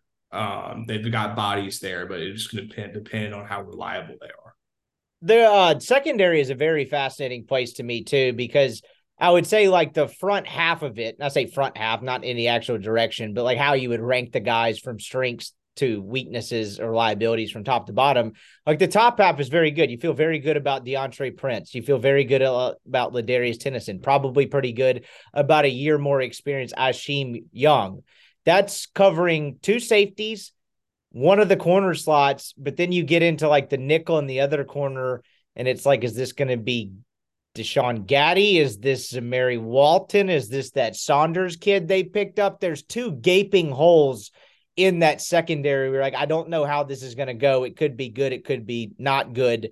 But like that to me is where the scale tips with the secondaries. Like you got three, four pretty established guys, but those other two positions, if they're complete liabilities, you might have a pretty rough time in the secondary as a whole. But if they find two guys that are very serviceable and very good, then you could actually have a pretty good secondary. It's like the same theme that we've talked about with every other position group, but it's still equally fascinating. Yeah, I I'm pretty scared about the secondary. Uh, I'm, I'm willing to admit that. Uh, Deantre Prince is a hell of a football player. I, I'm good there. You know, I know a lot about him. Tennison is kind of like a rotational safety nickel, Don't really want him covering people, but he's been incredibly effective near the box, which is important depending on what you're playing. The other guys, I mean, I just simply don't know who are going, who's going to play those positions. I have no clue. I mean, you've got Sa- like you said, Saunders, Walton, Trey Washington. Every uh, single option aside from Washington and maybe Taylor Groves, if you want to put him in the mix, every single yeah. option there with the five guys in the mix is new. The Liberty transfer, um, there's some younger freshmen they brought. Like, I just, you just don't know. And like, honestly, when you don't know, you kind of begin to assume the worst, which I think is okay with us. And not the worst, but you assume that that's going to be an issue on this team. And I think they assume it as well because they've got like 19 DBs committed. Um, hey, you know what you need. And like, like I said, when you go through that roster in the beginning of the year and you look at each position, where they're at and their you know eligibility and what you need to do there and if you realize you need more players there you're going to take more than you, than you probably would in a regular year that's totally fine um, but I, I think they're kind of showing their hand almost on what they think about this team a little bit I think so too. And I think you can pick up hints on that through kind of the way they talk about it, as you mentioned. But the other piece of it too, and like the whole gamble and all of it is like again, not the same player, but like production wise, if one of them turns into a Jake Springer type guy, then like, all right, you're in business. But like, I would love to go through the first year of podcast we did in August and see how many times we mentioned Jake Springer. I'd go over under like two and a half, and he yeah, became like the linchpin of the defense. And that's the whole wild card in all this that makes all of it fascinating. But yeah, I would say the biggest question mark on the defense. You can flip a coin between linebacker and secondary, but I'd probably go secondary because I feel like I have more guys that have more experience in spots that need to be covered in the linebacker than I do secondary. Definitely. I mean, even like you just have like experienced players at linebacker, with the exception of like probably your best player at linebacker. Like that's a that's a pretty good combination. Some of the DBs, I mean, some of these guys, like I mean, I know Saunders was like, I don't think he even played a lot at Miami, Ohio last year. I think it was like an injury issue. Walton played a lot at Georgia Tech. That team was really bad. Does that necessarily mean he's bad? No. Um, Anthony at Liberty, he's, he's he's a guy that I know nothing about. And then the returning guys like DeMarco and Trey Washington and uh, the kid that you mentioned from Arkansas. Uh, oh no, sorry, Taylor Groves from Tennessee, but they have another kid from Arkansas who I think they were like pretty high on at some point. Like you just don't know what you're getting there. Uh, so it's tough to really give a perspective and kind of an opinion on that position group. Duh, like bad podcasting, but uh, it's it's a question mark. It's a real one. Couple last thoughts on the offensive side of the ball. Weirdly enough, where they have a bunch of frontline stability is with the offensive line. You get the freshman tackles back who are now sophomores. Obviously, that's how that works from a math perspective. You get a pretty experienced player in Jeremy James. Caleb Warren coming off an off off season injury believe he was limited in practice in the first practice. I don't think that's any sort of concern at this point in terms of him having any sort of limitations for the season. And then Neil Acker, a guy that was in the at least in the mix last year. It's what's behind them that's interesting to me. It's going to be the whole developing depth thing, right? It's Reese McIntyre, a guy who's been in the program a long time. Preston, Preston Cushman. Where does a couple of the transfers they got in Quincy McGee? Where do they start working in? Victor Curne. Like yeah. I actually feel pretty good about their line, uh, their offensive line um, where they stand currently, even if there's not a single guy where I'm like, this dude is a home wrecker and he's going to be an absolute anchor. I actually feel somewhat decent about where they stand offensive line wise. I completely agree. I mean, I think they've got two bookend tackles from high school who are have a chance to be really good football players. And I think they showed a lot of that last year. They're they're basically true freshmen. I mean, they were redshirt freshmen. I mean, offensive line, SEC. I mean, that's incredibly difficult to do, and they did it uh, to a pretty adequate level. And I think you're going to see even more improvement, more understanding with them this year. Same system. I really am confident there. And then I think they brought in guys like Curne and McGee to go along with Acker and Warren and James. Like these are just guys that have played a lot of football. And I, I like what they've done there with that group. I think that group has a chance to be a strength. I know people like saw the Texas Tech game last year, we're like, oh my God, like what was that? Well, you could just say that about the entire team against Texas Tech. I mean, that that just you throw that one out of the window. I think that group is pretty solid. I think they have some young kids they like too that have that weren't transferred that have a chance to play a little bit uh, if need be. But their their front, like their first six, seven guys, I think I'm pretty confident in. I think they are too. I think it's a really good group. The way they built that on the offensive line is exactly what you're talking about. What like the when you had your general thought about what Alabama and Georgia and LSU do, it's building around the edges. It's not like this kid has to come here and play center, Orlando Umana style. This kid has to come in here and play left tackle, Mason Brooks style. That didn't really work out. Like it's like they're in the mix. We got some guys that are a year older partially a byproduct of guys like Mason Brooks not working out, but they brought in some depth and they brought in some guys that may end up beating starters. But if they're not end up being starters, it's not the end of the world. And you're like, my God, who's going to run out there the first game of the season? Like that's kind of the ideal model of what you've talked about. I think the offensive line and the way they structure that for this season is a little more in line with what you were talking about earlier when you talked about like larger scale roster building. Well, it's a de- it's a developmental position uh, at like every. It's the last non-plug and play position we have. Yeah, no, it is. It is incredibly difficult to evaluate and develop offensive linemen. It's just you just never know what you're going to get, how a kid's body reacts, how they grow, how they don't grow, how they don't lose weight. Um, it, it's all around. But I mean, odds are that going into the season, they're going to start with an offensive line with a ton of starts, a ton of play, and they're all going to be like from high school, from their high school recruiting, uh, whether it was previous staff or this staff. Um, and I think that's really impressive. And then you bring in guys who have played a lot of football that can play multiple positions in the offensive line. I, I think it's a great setup the way they have it there. And uh, I mean, I think the I think the tackles have a chance to be like really special football players uh, if they kind of get their mind right. I know there's been some Pettus talk. Uh, I don't know anything about that, but uh, I mean, they're really good players, and I think if they stick together and stay healthy, which of course is the question you always have to have, uh, they got a chance to be really good. I mean, it's it's really really difficult to get a high level plug and play starter, offensive tackle or guard or anything out of the portal. I mean, they just don't come around very often. So that that's definitely a position I think they've done well with, um, despite what I think some people might think running back's fascinating to me. If there's one thing I have my eye on, if you gave me like a betting over under on like the workload or carry load for Quinshon Judkins, not as much depth at the position there this year. And I know Quinshon Judkins kind of blossomed into a star last year, but I think having Zach Evans, who most people thought entering the season was like oh, Ole Miss's biggest get of last offseason. It's like, is this guy going to contend for the Heisman Trophy? And then it turned out to be a three star kid from Alabama that just stole the show. Zach but Evans, Evans was still awesome. No, he was exactly right. Yeah. Like him being the, even though we didn't think about it this way, the yin to the yang or whatever the phrase goes to Judkins was very valuable. I mean, hell, Evans wasn't healthy for that A&M game. They probably don't win that game without the 25 snaps that he gives him. He was immensely valuable. They don't really have that second head of the monster this year. There was a note from practice today about like Reescano getting a lot of individual coaching. They seem very high on him if I had to just wager on Lane Kiffin succeeding and the staff succeeding at one thing, it's probably finding a running back out of high school that contributes immediately. They got a pretty damn good track record of that. I'm yeah. fascinated to see how Reescano works in to the running back mix because I don't really know how to evaluate Bentley at all. He had the hand injury earlier in the year and he never seemed to find his footing. Not saying he can't be productive, but now it seems like the Quinshon Judkins show and how much support can you give him behind him? And I'm fascinated to see how that looks.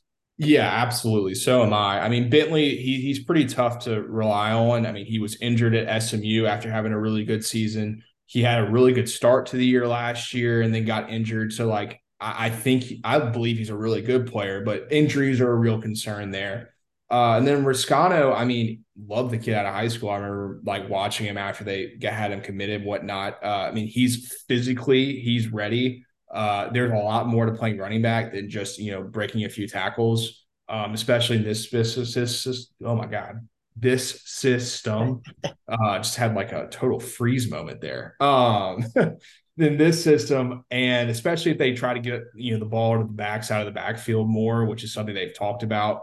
We'll see if it actually happens. I don't know. Um, that there's going to be more to do there. I think you're going to see a lot of Reescano. I think you're going to see a heavy dose of Judkins, of course, but I think they're going to do their best. And I think Lane knows this, having dealt with running backs like Henry and Yeldon over the past. That like, you know, he's not the physical specimens at that. I mean, he's a freak, absolutely, he's a freak. But you know, those guys are like six three, six like monsters that could take the 400 carries a year. Like that's not in the best interest of this team to have Judkins taking that many carries. Doesn't mean he might not get them, but they're going to have to develop Reescano quickly, which is why Kevin Smith is probably on him pretty early.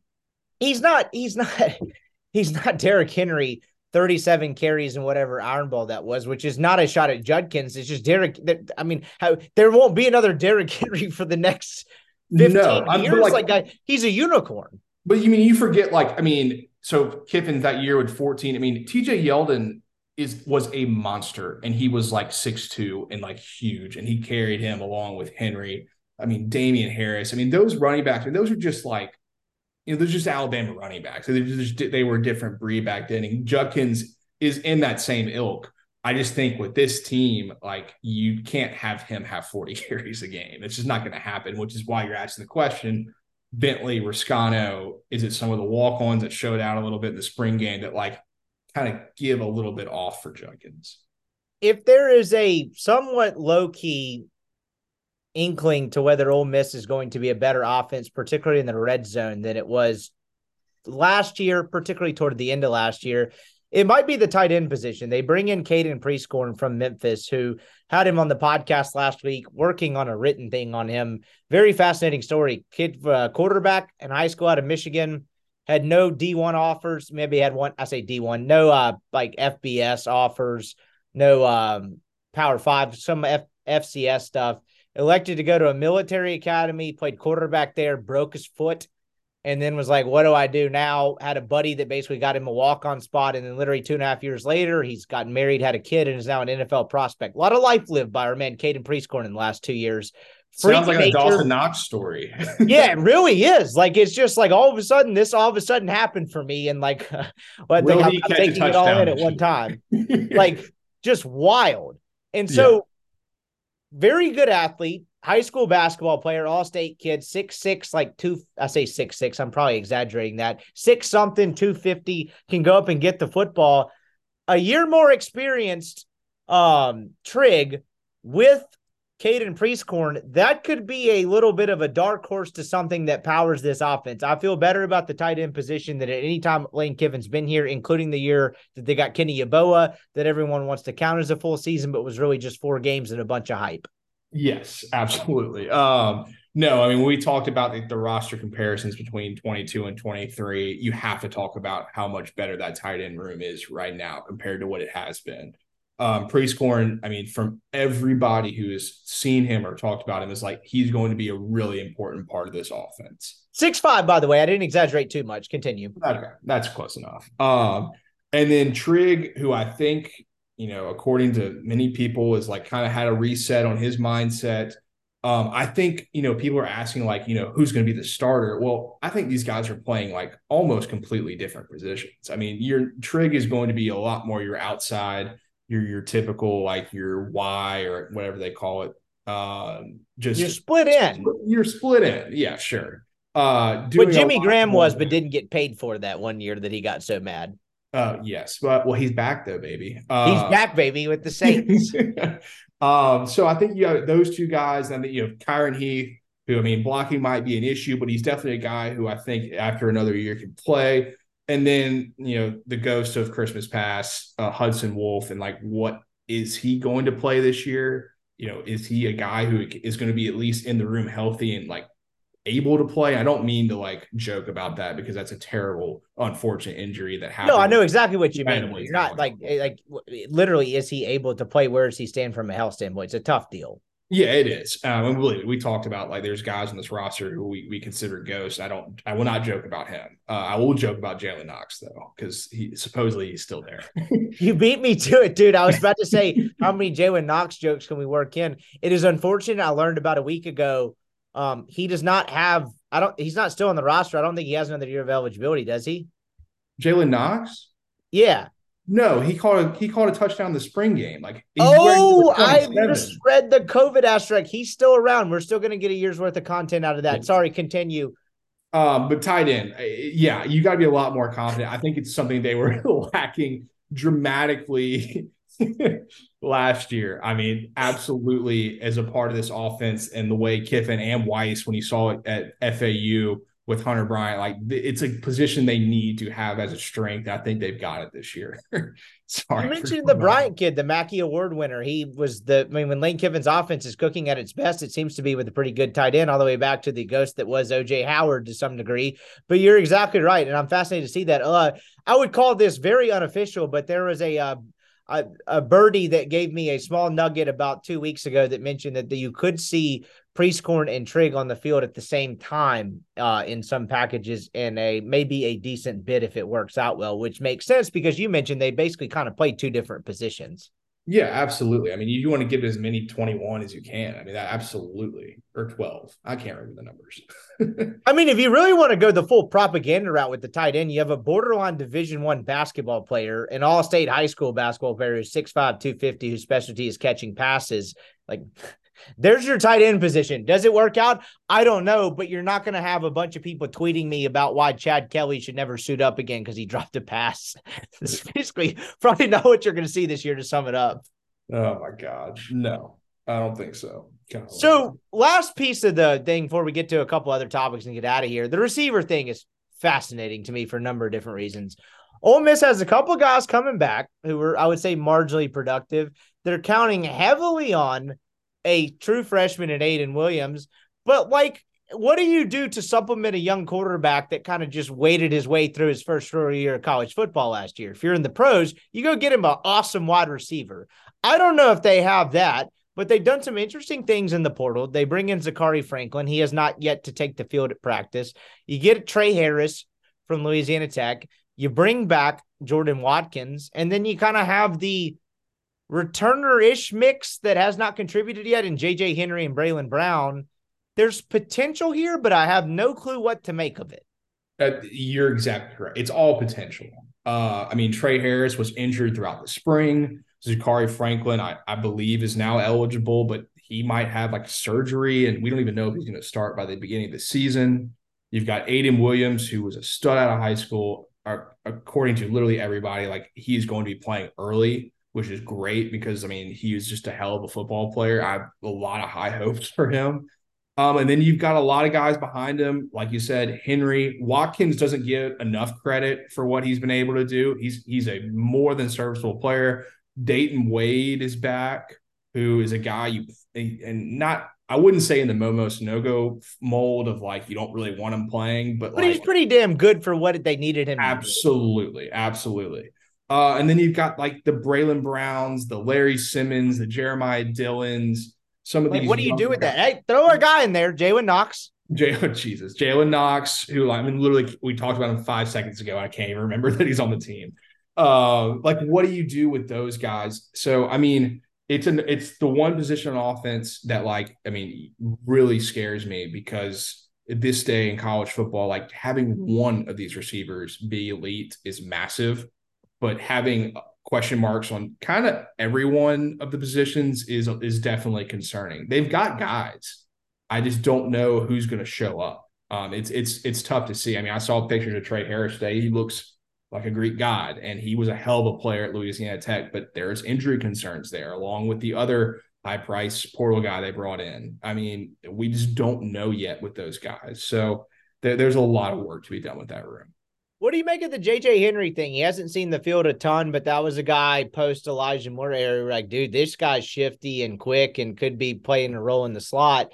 Um, we talked about the different things they can do at tight end, but like that's a fascinating thing to me because he's not your ball control outside receiver, red no. zone, throw it up to him type guy by any stretch of the imagination. But I'm fascinated if he is a contributor, like what that actually looks like, because he's a talented kid that no one's really ever said anything like the Oh my God, who are those two kids? Who are the two kids with the same last name that weren't related that I kept mixing up and it was like they can't put it all together? The two receivers. Oh, um, this is like less than a year ago. This is what podcasting does to your brain. Like Buckhalter and those guys. I think they're on the no, team. no, no. It was damn it. One of them caught a touchdown at Alabama, and people were like, "Why doesn't he play more in 2019?" I, will it'll come to me eventually. Uh, um, the one that Grant Tisdale threw. Oh, Jaden Jackson and Dannis Jackson. Yes, thank you. I knew we were going to get there eventually. Like even with the whole like they had potential thing, you're like, ah, I'm not sure if they fully get it. I haven't heard a ton of that about JJ Henry. It's just like when will he kind of take the next step? Yeah, I mean, I remember I was still there when we were recruiting JJ out of high school. He was at North McKinney in Dallas. Loved his high school tape. Um, his obvious flaws were that like he's not an absolute burner and he is verifiably small, but like he runs incredible routes, smart player, tough player, like loves football, like every like single thing you want about a kid, like he was that. Uh, he's had opportunities. I mean, he was on the field against LSU in 2021. He almost caught a deep ball. Like he's gotten there. I just don't know like where that ceiling's at with him. You know, kind of when you're a player like that, eventually you, you kind of take the reins of a position. He hasn't really been able to do that yet, which leads me to believe that he will just be a depth guy for them. I mean, Dayton Wade was a walk on from Western Kentucky who got like significantly more snaps. Um, maybe this year's different. I don't know. Maybe put on more weight, has worked on a lot of things. I mean, it's honestly impressive that he's still at Ole Miss he would seem like a prime candidate to head back to like North Texas or Houston or Good something point. like that. Um, so he's he's working through it, which is a testament to him. Um, so I would like to see him get a lot of reps. I love that kid. He was one of my favorite kids we've recruited. Um, it has not really worked out to the level that I think a lot of people thought, um, but that doesn't mean it's too late necessarily. I'll never forget the first COVID year. I just moved out to Dallas. I started stringing games for the Dallas Morning News, and I covered one of his high school games, and I can't remember who was against. I don't think it was uh, one of those programs that anyone would have heard of. It was definitely not the. Uh, no, I, think, not, I thought they were playing uh, Legacy because you said, "Oh shit, that's a tight end that's committed to Ole Miss." That's exactly was. It was not Allen or it wasn't Westlake, but I remember seeing. No, they were playing. Uh, it's it's uh, Mansfield Legacy. Yeah, that's exactly who it was, and I was like, damn, like who's this kid? And then I like looked at, it, I was like, oh, he's committed to Ole Miss. And this was like pre Rebel Grove, pre me starting a podcast post leaving media. And I was like, oh, probably should know that. But be that as it may, fascinating position group. They're going to rely on a ton of young guys. Well, a couple miscellaneous topics before we get out of here. I know you talked, you mentioned to me you watched the Florida State uh, press conference today. I did not hit this. You're going to have to fill in the gaps here, but I did see that basically their entire like board and president just gave a State of the Union about why the ACC sucks. Please explain to me why this happened on August 2nd, 2023. This is hilarious. Well, so these things have been popping up throughout the kind of conference realignment talk where like all of these sure. universities have public board of regents meetings. Like it's nothing new. Um, you can go and watch them. Uh, just no one ever gave a shit, so they would never watch them. So the Florida State one came out, and after the comments from the the director of the board yesterday, talking about like there's going to have to be a lot of talks about this situation, a lot of people were like, okay, let's tune in to see what their meeting's like tomorrow. Well, 1,500 people tuned into the meeting on YouTube. Uh, to watch the first 30 minutes being uh, like approving a new nursing school and a new engineering program with FAMU and buying a plane or two for the university, uh, throwing out some absolutely insane numbers, by the way, to get all this done. Um, but then they finally got to the, the meat of it when the president of the university and athletic director joined the meeting. And basically, the unanimous thought amongst every single uh, board of regents member at Florida State was we are in big trouble. We cannot compete at this level. We uh, have to get out. And, and when you say compete, you mean this TV revenue and the way we're funded is not going to remain competitive. The points that were made in that meeting are points that you've heard from everybody talking yeah. about anything with the ACC and Pac 12. I mean, their exact words were we are at a $30 million per year deficit. And over the next 10 years until our, you know, agreement with the ACC is done, whatever you, uh, granted rights is done, we are going to be less $400 million than a team from the SEC. And that that's would, the real problem with the ACC is they have that weird deal where their granted rights runs through 2035. Yeah. No, it's, I, it's do you have any idea how old we'll be then? I think I'll be 42. Yeah. No, yeah. well, the, so uh, Drew, man, I can't even remember his name. Uh, was a former quarterback for Florida State. I had to look him up because he looks like one, but he's now a finance bro who works on his own investment venture capital. I know exactly who you're talking about, but I can't think of the name. Yeah, uh, he was like on Twitter a lot today, and he was kind of coming from like the football perspective and he was like look like we either want to compete or we don't and we're going to have to make that decision because this is big business now this is not just sports this is just i mean this is an investment and at this current rate like you know not just football but every single sport losing that kind of ground with that kind of money is is just unacceptable for Florida State. They even had a board of regents member who like demanded a plan to leave the ACC in 12 months. It was like we need to see a full plan on how we're going to do this. Well, uh, it was serious. Andy Staples made that point today. He was like, "This press." I saw a tweet that he had without watching the press conference. Admittedly, he had a point where he was like, "This is all great theater and great fanfare, but I've yet to see a concrete plan about how Florida State or anyone else plans to get out of this," which is fascinating to me. Well, yeah, and I think a lot of the people in the meeting like admitted to the fact that like they don't know what that takes, but what they do know, and you know, something that you just don't hear very often is a school basically putting the, the for sale sign in their yard and be like you know, without the here. ability to know if they can move. right. Without, you know, the, the cash flow to actually buy another house. You know, it's, it's yeah, like they, they don't they don't know. And you know, it's funny. I saw one guy tweet, uh, I think Kevin Clark, who works the ringer, he's like, you know, you know, this is very, you know, interesting because the teams that are talking about leaving conferences are doing the exact opposite of the teams that did leave, uh, who just didn't say a single word. Just, exactly you know all the, these other guys are in clear panic mode because they know like for whatever reason and they admitted like they had said that the president and the ad have been talking about this for a year now. Like this is a year since this conversation has come up and nothing has changed which has to be just petrifying for schools in the acc especially clemson and florida state because i mean they're going to fall behind eventually. It's going to happen. It's a long-term deal but it, it was actually really interesting to, to watch all of this, you know, people talk about it that amount of revenue adds up over time. I mean, there's no question about it. And when I say over time, you're talking about three, four years. We're not talking about, oh, in 10 years, they're going to be at a huge disadvantage. You're talking about three, four years down the road, like this is going to be a different deal, which is fascinating to me. And like, for the sake of like college football and being a fan and being interested, I hope Clemson and Florida State and whoever else we deem relevant at that moment in time get out I don't really care whether they're able to do it or not and like the suffering they go through to get there. But yeah, like just clearly as you're like dumb meathead fan, it would be cool to see Florida State and Clemson playing seven games a year that mean anything other than like two.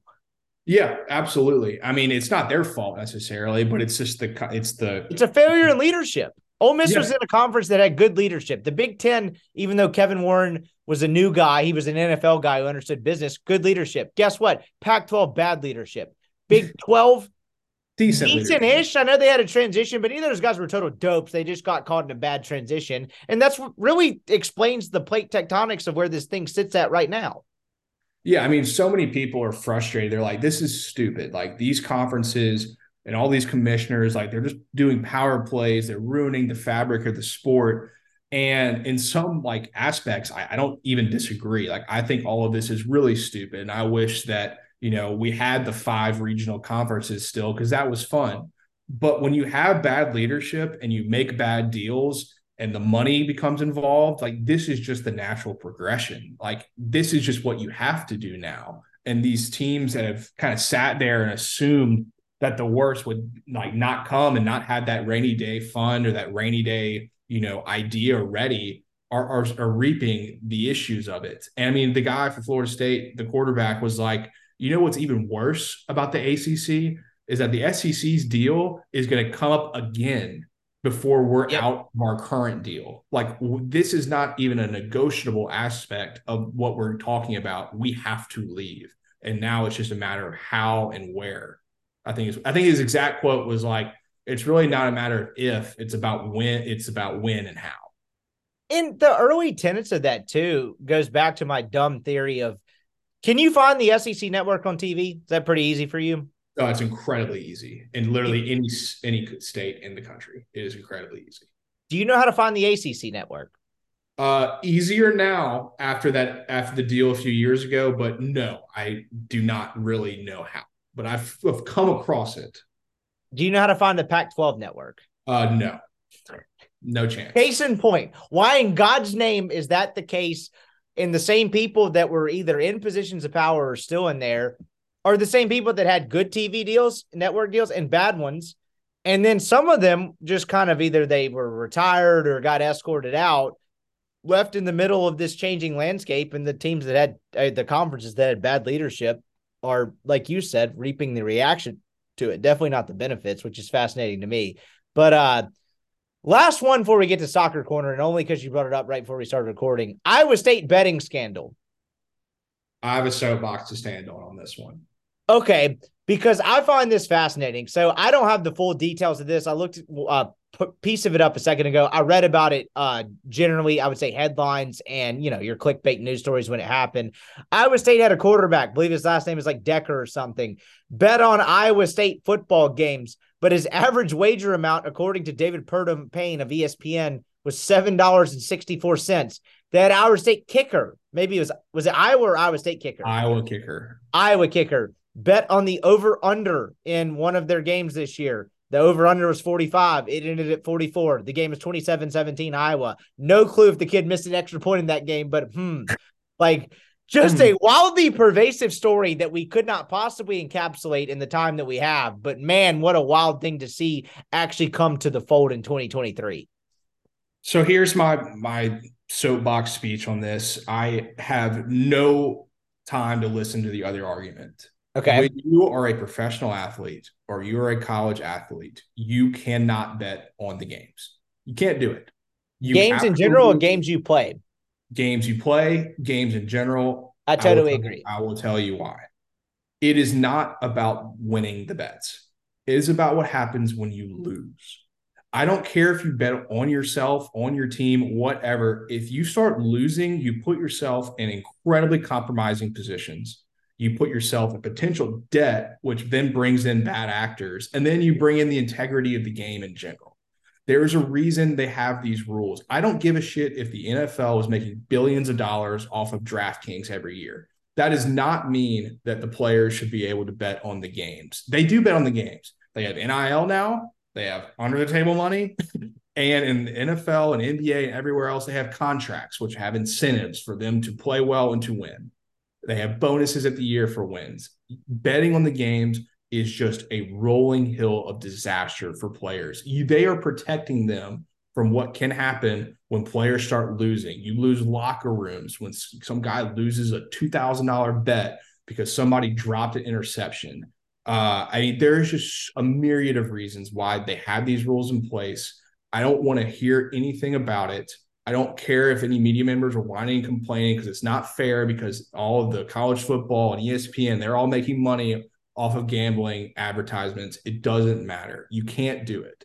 There's, I do not care. I will hear no arguments to the other side. You can't do it. There's rules for a reason. It's the one thing you can't do. Sorry about it. Don't bet on games or you're going to get in trouble like this kid did. I don't think there's much like a ton of dissent outside of just bad faith actors trying to get clicks or views or whatever. Because I mean, everything you just laid out, like particularly, it's not when you win them; it's when you start losing, and you think, okay, I'm in a position of power here to some degree. I'm on the field on a Saturday, like. I can't control if we win the game, but damn, I can make I can shift my power in the direction to lose it. And I know probably most college athletes don't think that way. And the idea that they're going to get down, you know, five figures to a book or something and get, you know, sketchy people involved is probably not common, but it's certainly not impossible. But like it's the hypothetical example we just brought up. The the real example was that that over under in that game that the Iowa kicker bet on was 45. It ended at 44. Let's say Iowa scores a touchdown and that sucker is supposed to be 28 17 and you get to a push. There's three minutes left. What's stopping that kid from just shanking the thing to the left just cuz? Is it meaningless? Does it really affect anything? No, but it infiltrates the integrity of sports, which I know sometimes people scoff at in terms of other aspects of college sports. But like, that's the whole reason we do this thing. This shit should not be corrupted by outside factors like that. No, and it's not even about just the players themselves, but like I don't know if you read a lot about this Iowa State guy, but his parents are the ones that set up the account for him. Okay, I did not know that. That's even weirder. They're the ones who like hid. That's why he's got like some criminal charges. I think he had some like you know kind of other things going on there. I mean, when you oh, surround no. yourselves with these issues, it is a slippery, slippery, slippery slope that I just I just don't get why anyone think like the Calvin Ridley thing last year. Remember how many people were like, "Oh, this is so stupid. He's got suspended for a year for gambling." Like, look at all the DraftKings odds. They're like talking about it on Fox before the game start. Don't give a shit. Can't do it. It's the one rule. Don't care. You cannot bet on games. Can't do it it's it's you know you mentioned the parents piece of it. That's fascinating to me. I mean when you were working and recruiting when you dealt with bad actors it was really the kid himself right? It was the people around him. Absolutely. What's to say the bad actors around said kid that got him to school get in a real bind and they're like look i don't care what your coach 100%. tells you. We need this to happen a certain way this saturday. Yeah and like you said like is that something that's rampant? I doubt it. No of course not. The idea but like it's really more I mean, the Hunter Dekkers kid, he, he bet over three thousand dollars. I know the per unit was seven, but I mean that's a oh, lot. Oh, so money. I didn't know that. No, the per unit was like seven dollars, but there was like three hundred and thirty nine total bets. It's a lot of money. You start getting down that kind of money, like you just it just brings in so many different potentially really problematic issues.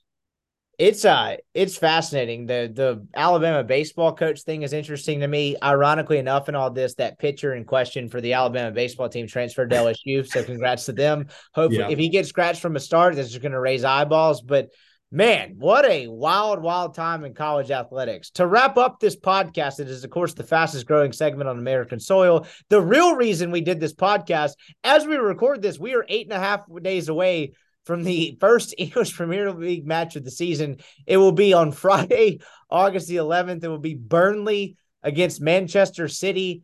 I should have already pulled up the odds. I will do it while I kick it back to you. Is it Man City and everyone else again? Because if they turn to the New England Patriots, I'm honestly just going to be pissed from a content standpoint.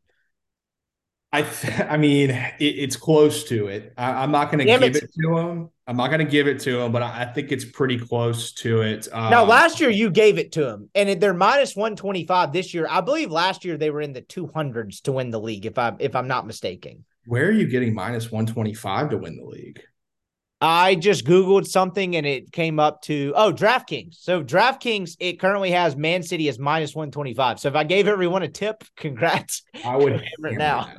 I think my okay. book is like minus 175 or minus 200. Uh, but it was in the 200s last year, if I remember correctly. Yeah, no. So uh, they, are definitely the prohibitive favorite. I think Arsenal is at five to one, which is much lower than they have been recently. Um, they're an improved team who can absolutely make a run. Uh, I'm selling my Liverpool stock.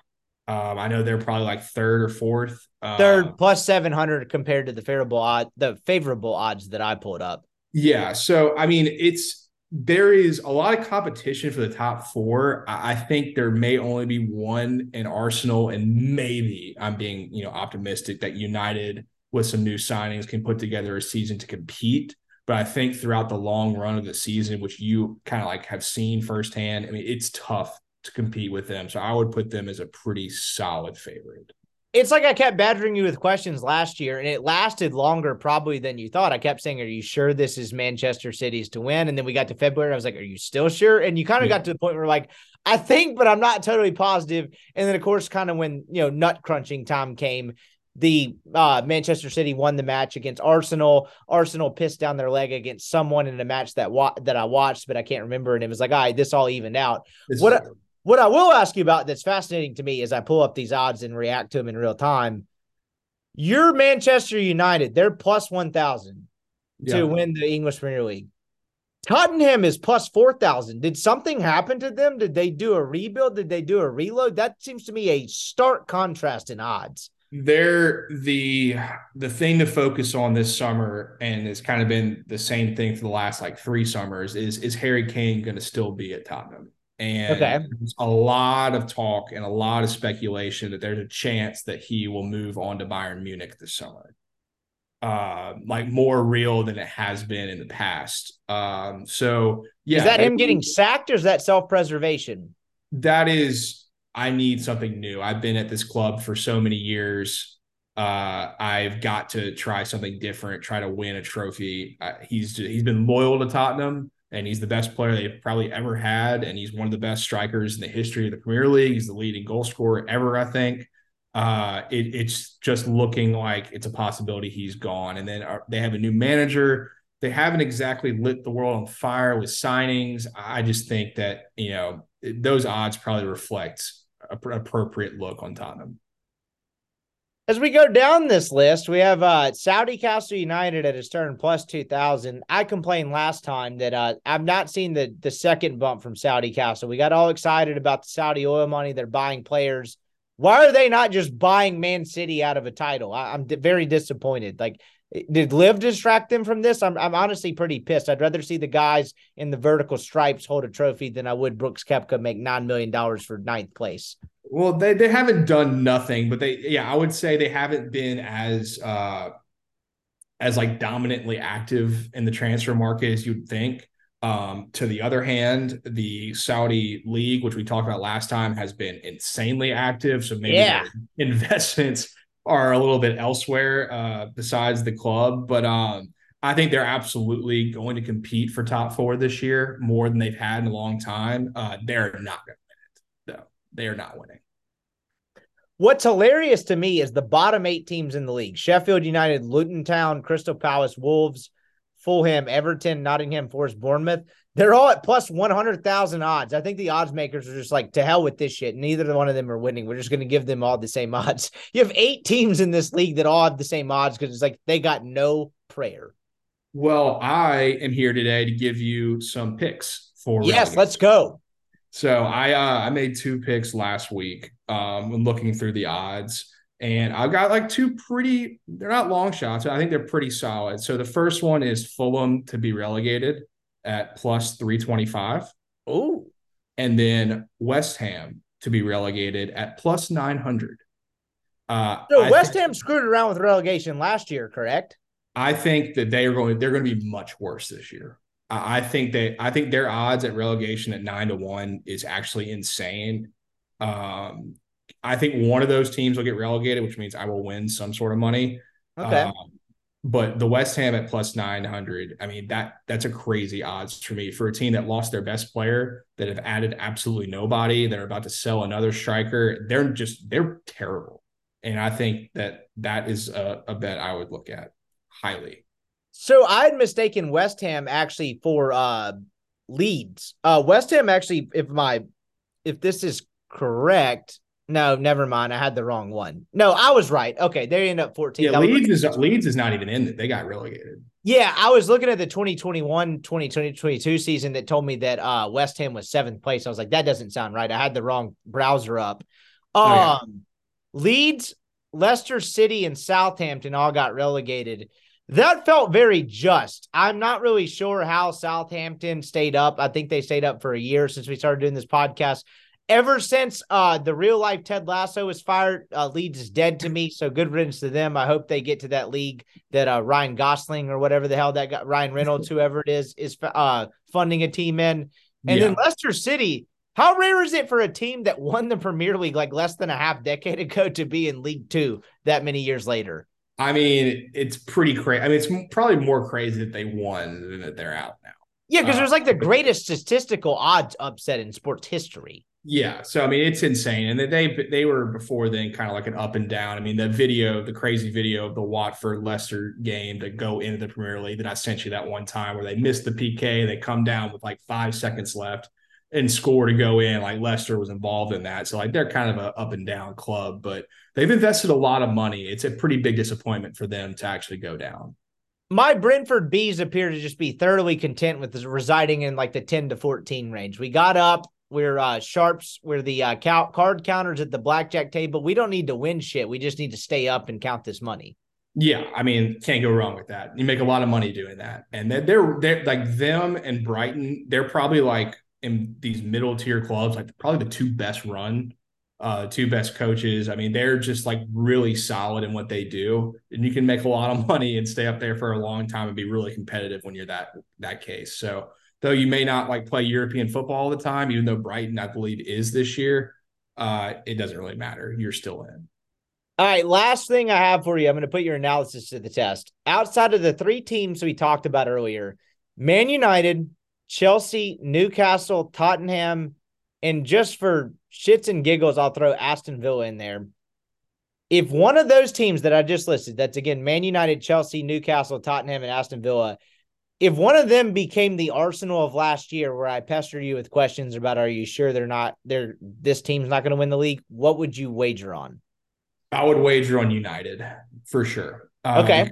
I just have so much confidence in Ten Hag, the coach, and what they've been able to do. I mean, their preseason hasn't like blown anybody away. Uh, but they've made really important signings. Uh, they've signed a new striker, they've signed a new midfielder, they're going for another midfielder, and then they replaced the goalie finally. And I think that they're going to play a style that they've like been trying to implement, but just haven't had the right players. I would not be surprised if they are competing. I do not think they will win the league, but that would be the one team uh, out of those that I would be like, yeah, I'm not surprised that they're within you know five to eight points somewhere in March or April. You heard it first here. Take his picks, cash him in. Who needs Skybox? He is Weldon Rotenberg, world renowned soccer expert. I appreciate the time. If there's any doubt that you've had influence on this podcast, I looked up the start of the Premier League for like the third time and I was like, oh, hell yeah. Like two Saturdays from now, I'm actually going to have something to watch as I drink coffee on Saturday morning. Oh, it's going to be I was great. like actually excited about it. So oh, I can't wait. I really like cannot wait. It's going to be a fun season. It really is. I'm excited too. Hopefully, it'll be a fun American football season as well. I appreciate the time, my man. We'll check in a week or and a half or so into camp and uh, we'll talk soon. All right. Sounds good. All right, that's going to do it for our show today. We will heart you a little bit later on this weekend. I think I'm going to record a uh, grill corner with Greg. So if you have some questions, throw them my way, and we'll have tons of football for you next week. Thank you for listening to this podcast. As always, I appreciate it, and I'm looking forward to another fun football season. We'll catch you here in a day or two.